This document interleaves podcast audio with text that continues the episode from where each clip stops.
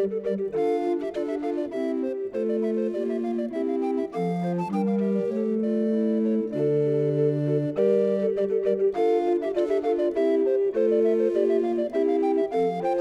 I'm Peter Adamson, and you're listening to the History of Philosophy podcast, brought to you with the support of the Philosophy Department at King's College London and the LMU in Munich, online at historyofphilosophy.net.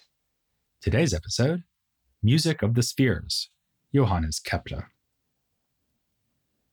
Over the last couple of episodes, I've been trying to place two great astronomers of the 16th century within the context of that time but rather ironically, it's only now that we come to a third great astronomer, who lived well into the 17th century, that the intellectual currents of the Renaissance become impossible to ignore. Johannes Kepler was born in 1571 and died only in 1630, meaning that his life overlapped with that of figures like René Descartes and Thomas Hobbes. But then Hobbes lived to be 91 years old, so overlapping with him was easy to do. Certainly, some aspects of Kepler's thought seem at home in the 17th century. His repeated comparison of the cosmos to a clock fits with the mechanistic conception of nature we find in Descartes and other Enlightenment philosophers. But in most respects, Kepler comes across as a figure of the Renaissance and Reformation period. Like Lipsius, his career was shaped by conflict between Protestants and Catholics. Like Melanchthon, he was himself a deeply pious Lutheran who saw astronomy and astrology as the ideal route to the knowledge of God. And speaking of ideal, he was, like Nicholas of Cusa and Marsilio Ficino, a Platonist.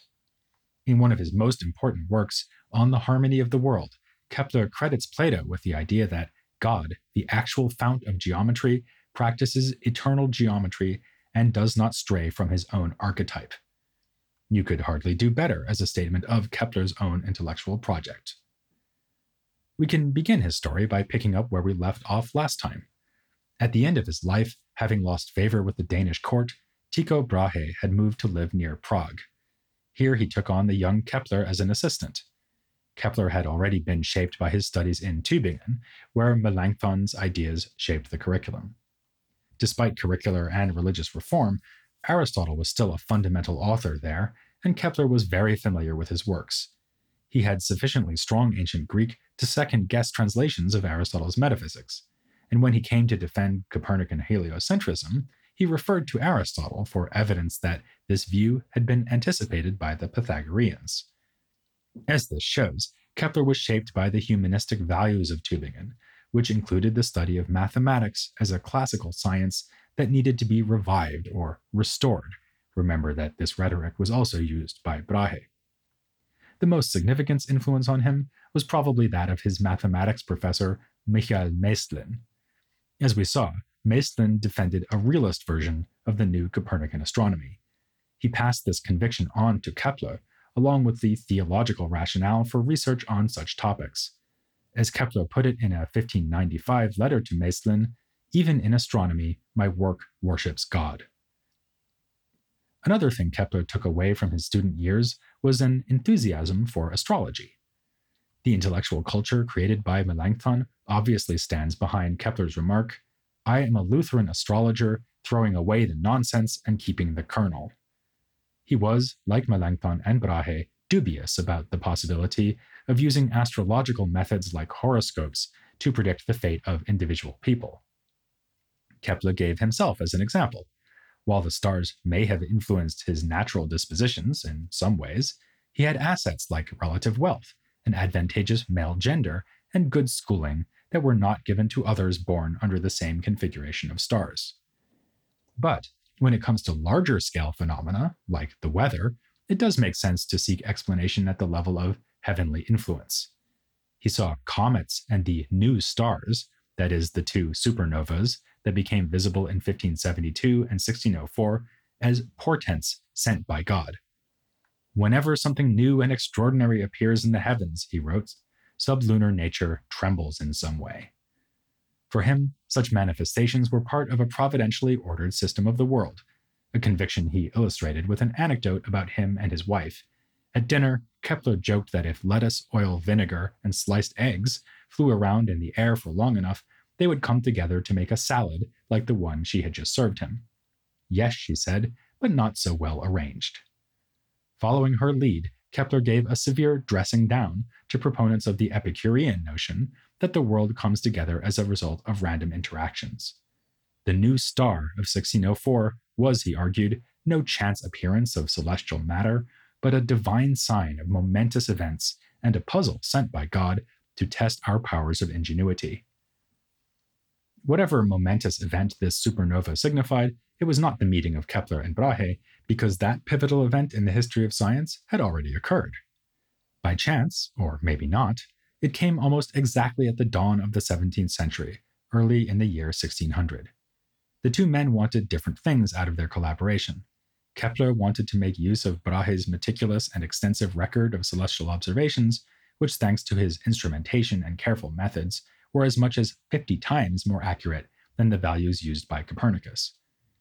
To give you some idea of the potential of this information, Kepler was able on this basis to predict a transit of Mercury across the face of the Sun in 1631. It happened as he predicted, though he did not live to see it. As for Tycho, what he wanted was to settle a score. He prevailed upon Kepler to write a refutation of Nicolaus Reimer, known in Latin as Ursus, he was an imperial mathematician and a royal pain in Brahe's backside. To make a long story short, Ursus and Brahe were involved in a dispute over priority for invention of the Tychonic system.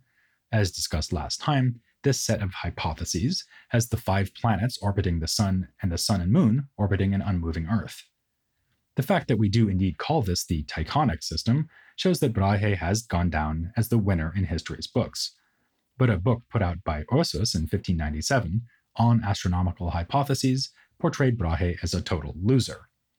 Alongside accusations of mathematical incompetence and scientific malfeasance, Ursus descended to the level of sexual innuendo aimed at Brahe's common law wife. Kepler had innocently strayed into this dispute by writing an admiring letter to Ursus, adopting the tone of a respectful younger scholar. Ursus cynically exploited the letter by quoting it in his own book so as to insinuate that Kepler was on his side. Now, Brahe wanted Kepler to repudiate Ursus publicly, and Kepler, keen to establish a good working relationship with Brahe, was willing to oblige, though evidently not eager, given how long he took over the project. By the time the resulting work was done, Tycho was already dead, and it was not published in print. As sordid as the whole situation was, and Kepler's reluctance notwithstanding, the treatise is well worth the attention of historians of philosophy and science. For one thing, the very fact that Ursus and Brahe were so concerned over issues of scientific priority was, like a comet or supernova, a sign of the times. You might recall that in the middle of the 16th century, Girolamo Cardano was involved in a controversy over who could take credit for a certain mathematical discovery, I mentioned this in episode 363. We're seeing similar issues arise here, and interestingly, claims for priority were made on the basis of private correspondence and not only publication in print. For another thing, the work that Kepler produced in response to Ursus turns out to be something of a philosophical tour de force. He took the opportunity to defend a realist approach to astronomy against the instrumentalism adopted by Osiander and proponents of the Wittenberg interpretation. Actually, it was really Ursus who raised the issue in his own treatise. There, he characterized astronomical hypotheses as convenient falsehoods or fabrications, to be used only for purposes of calculation. He portrayed the introduction of physical hypotheses, like the postulation of perfect transparent celestial spheres as seats for the visible planets, as a corruption of the most ancient science. In his telling, this unwise departure from purely mathematical astronomical constructions began around the time of Plato and Aristotle. Kepler was thus drawn into a dispute over the history of astronomy as well as its proper method. As he wrote to his professor, Maestlin, in the treatise against Ursus, the principal concern is with antiquity and with the explication of the opinions of the ancients, so the treatise is to be hardly mathematical, but rather philological. Fortunately, Kepler's humanist training prepared him very well for that task, and he was able to cast doubt on Ursus's reading of Aristotle, the Pythagoreans, and the ancient astronomer Eudoxus. He is especially caustic when it comes to Apollonius of Perga, who Ursus ridiculously claimed had already set forth the Tychonic system in antiquity, so that Brahe's supposed discovery had actually been anticipated about 2,000 years earlier. No, argues Kepler, Tycho Brahe really was the originator of his system. And this system is more than just a rearrangement of Copernicus's. For instance, Brahe realized what Copernicus did not, namely that there are no solid orbs in the heavens, since this was disproven by the appearance of those comets. Now, Kepler did not agree with the Tychonic system, being himself a convinced Copernican. But in this context, there was a more central point than the correctness of one system or another, namely that the scientific goal was a description of the real physical arrangement of the cosmos. In order to rebut Ursus's instrumentalism, Kepler offers a sophisticated discussion of the nature of scientific hypotheses. A hypothesis does begin as a mere assumption, but it is then confirmed as being true, really true, not just instrumentally useful, when its implications are found to match with our observations. The objection to this had always been that the same set of observations could be compatible with several inconsistent hypotheses. Kepler was obviously aware of this, and in fact would later give a nice analogy for the mathematical equivalence of the Tychonic and Copernican systems. It's like the fact that you can draw the same circle by moving a pen in a circle on a piece of paper, or by holding the pen still and moving the paper under it. However, we can still be realists about whatever is shared by all the assumptions that yield the correct results. In this case, even if we are not sure about which heavenly body is orbiting which other body, we can assert as a physical fact that a certain relative distance separates the two bodies at any given time. Instrumentalists like Ursus and Osiander were effectively extrapolating from some undecidable cases to suggest that all of astronomy is undecidable. But this is clearly wrong, as we can see in cases where there is no dispute, like the measurements of the diameters of celestial bodies. Kepler thought he could go further, though, and establish once and for all how the cosmos is arranged. Admittedly, mere observations, even the painstaking ones made by Brahe, were only going to allow for calculation of relative distances, but other considerations would settle the issue between one set of hypotheses and another. For Kepler, these considerations would come from a rather surprising direction Platonist metaphysics. In an early work from 1596, called the Mysterium Cosmographicum, or Cosmographic Secret, Kepler set out to explain why there are exactly as many planets as there are, or were then thought to be. In answer, he unveiled what he took to be the hidden divine arrangement of the heavens. He had discovered that, if, with Copernicus, we assume that the Earth and other planets are going around the Sun, then the orbits of those planets can be fitted within spheres that contain the shapes of all five Platonic solids. These are the cube, the pyramid or tetrahedron, the octahedron, the icosahedron, and the dodecahedron. They had been used in Plato's Timaeus as an explanation for the construction of the elements and the heavens. Now, Kepler pointed out that if you arrange the Platonic solids in the right order and inscribe them within circles, you will get more or less exactly the ratios of the orbits of the planets that were then known. The Earth will be right in the middle, further from the Sun than Mercury and Venus, closer than Saturn and Jupiter. When Kepler discovered this, he wept tears of joy, for he felt that he had finally made good on the ambition of his predecessors to discern God's cosmic plan. As a bonus, he could now explain the empty spaces between the planetary orbits in the Copernican system. They need to be that far apart for the sake of mathematical proportion. Furthermore, he thought that this discovery could banish all talk of equivalent hypotheses and instrumentalism. The number and arrangement of Platonic solids has a mathematical rationale behind it. Even without ever looking into the night sky, we could expect that God, Plato's eternal geometer, might construct the universe with just this perfect structure. Then, lo and behold, observations confirm that this is indeed the structure he has chosen. Now, this line of thought might evoke our skepticism. In a book on the Platonism underlying Kepler's science, Rhonda Martens admits where Kepler speaks as though he derived the archetypal theory by a priori reasoning and then tested for fit against empirical data, it's more accurate to say that he first had the empirical pattern and then tried to fit it to an archetypal account. But Kepler was convinced that mathematics gives us independent insight, not based on observation, into the causes of the heavenly arrangement. Remember that in this period, an a priori scientific account is one that uses causes to explain effects rather than vice versa, So he took himself to have provided the a priori rationale, confirming the hypothetical proposals of Copernicus. Using the same method, he believed he could rule out even theories embraced by fellow Copernicans. Around the same time, Giordano Bruno was arguing that the universe is infinite and contains other worlds that we cannot observe. But Kepler believed that the universe is limited in size. Having made ordered proportion quite literally central to his cosmology, he could hardly admit that the universe is unbounded and in fact has no center. Though he did admit, as a hypothesis that could not yet be decided by observation, that some of these so called fixed stars might be closer to us than others. Kepler felt vindicated rather than undermined when the invention of the telescope facilitated the sighting of previously invisible stars. If the universe were infinite and full of stars in all directions, he argued, we should see a dome of solid brilliance above us at night rather than scattered pinpricks of light. This problem, now called Olbers' paradox or the dark night sky paradox, was first posed by the English Copernican Thomas Digges. Since the basis of Kepler's case was his philosophy of mathematics, we should say a bit more about it. He makes a number of illuminating remarks on the topic in On the Harmony of the World, which came out in 1619, more than 20 years after the Mysterium Cosmographicum. By this time, he had made his famous discovery that the orbits of the planets around the Sun will match Brahe's exacting measurements if they are moving elliptically, not in perfect circles but he remained convinced that geometrical perfection is the key to understanding astronomy as a discipline that fuses mathematics with physics.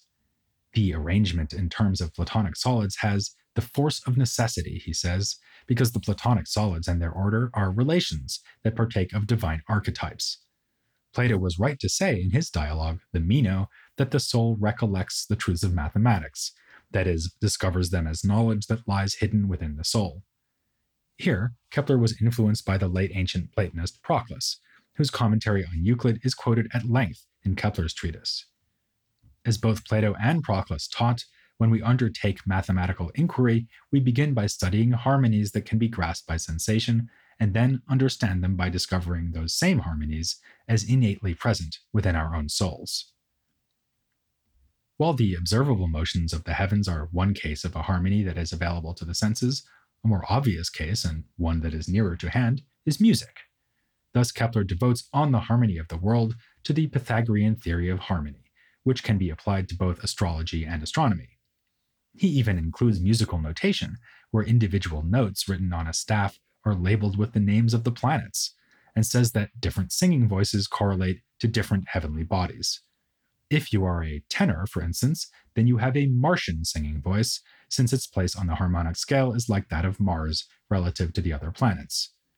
Fans of the old Bugs Bunny cartoons can now enjoy a moment of revelation as they finally understand what Marvin the Martian's Illudium PU 36 explosive space modulator was supposed to modulate.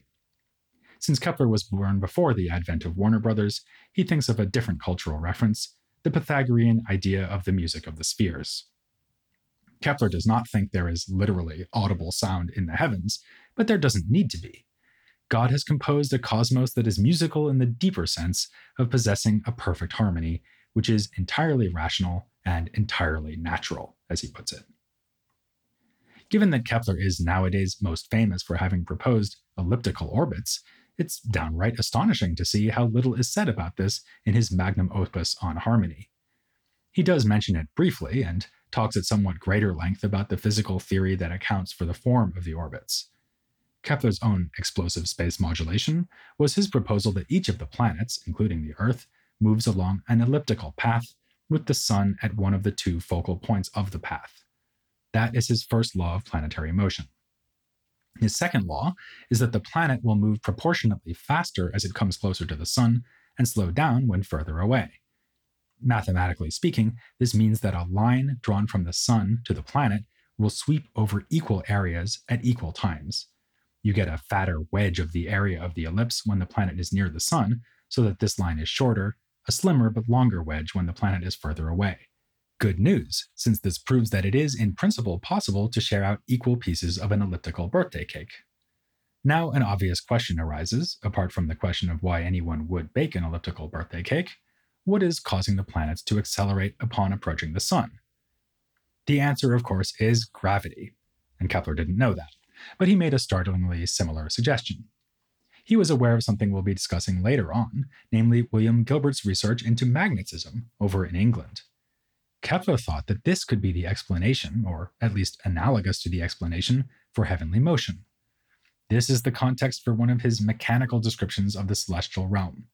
My goal, he wrote in a letter of 1605, is to show that the heavenly machine is not a kind of divine living being, but similar to a clockwork, insofar as almost all the manifold motions are taken care of by one single, absolutely simple magnetic bodily force, as in a clockwork, all motion is taken care of by a simple weight. Yet, he certainly did not leave behind earlier ideas about cosmic bodies as being akin to organisms as opposed to unliving machines. Like the ancient Platonists who so inspired him, he believed that there is a soul in the earth, which interacts with the heavens so as to produce phenomena like the tides and weather patterns. This accounts for something I mentioned earlier, namely the possibility of using astrology to predict the weather. By offering such arguments, Kepler suggests that the earthly realm of our everyday experience operates according to the same rules as the astronomical realm. That's something that was excluded in Aristotelian science, which, as I've mentioned in previous episodes, envisioned two interacting physical systems our lower world of elements that move straight up and down, and the higher world of perfect circular motion. But between the appearance of comets and novas further away from us than the moon, the abolition of celestial orbs and elliptical orbits instead of circles, this division of nature into two realms was increasingly embattled. Kepler's idea that magnetism could explain celestial attraction was a further attempt to apply earthly physics to heavenly things. And this was no tacit implication or unconsidered assumption on Kepler's part. To the contrary, he explicitly said that there is a much closer relation between the heavens and earth than had been admitted by Aristotle. Indeed, according to the Copernican system, the Earth is in the heavens just as much as any other planet is. In a related move, Kepler blurred the strict dividing line the Aristotelians drew to separate physics from pure mathematics. Where there is matter, he said, there is geometry, justifying his idea that one can use mathematical analysis to establish the nature of physical reality. This is not to say that he fused them into a single science, though. In fact, he can be found criticizing other authors, including Aristotle himself, for failing to observe the distinction between the methods of mathematical astronomy and natural philosophy. Rather, his idea was that the structures and proportions studied by the mathematician are then discovered by empirical investigation and in various physical contexts. Just as the attractive power of a magnet is stronger in proportion to its proximity to a chunk of metal, so the sun's attractive power is stronger when the planet it is affecting is closer, which is why the planet speeds up. This is not a coincidence, of course, but the result of one and the same archetype being used by God to create different phenomena as he providentially designs an orderly universe. Kepler's awareness of the difference between math and physics, and of the fact that the two can work together, is summed up early in his treatise on the harmony of the world when he says, I am now playing the role not of a geometer in philosophy, but of a philosopher in this part of geometry. One subplot in the story we've been following over the past episodes is the way that genuinely new observations changed the course of science. Without the fortuitous appearance of those comets and novas, astronomers might have been slower to challenge some aspects of Aristotelian cosmology.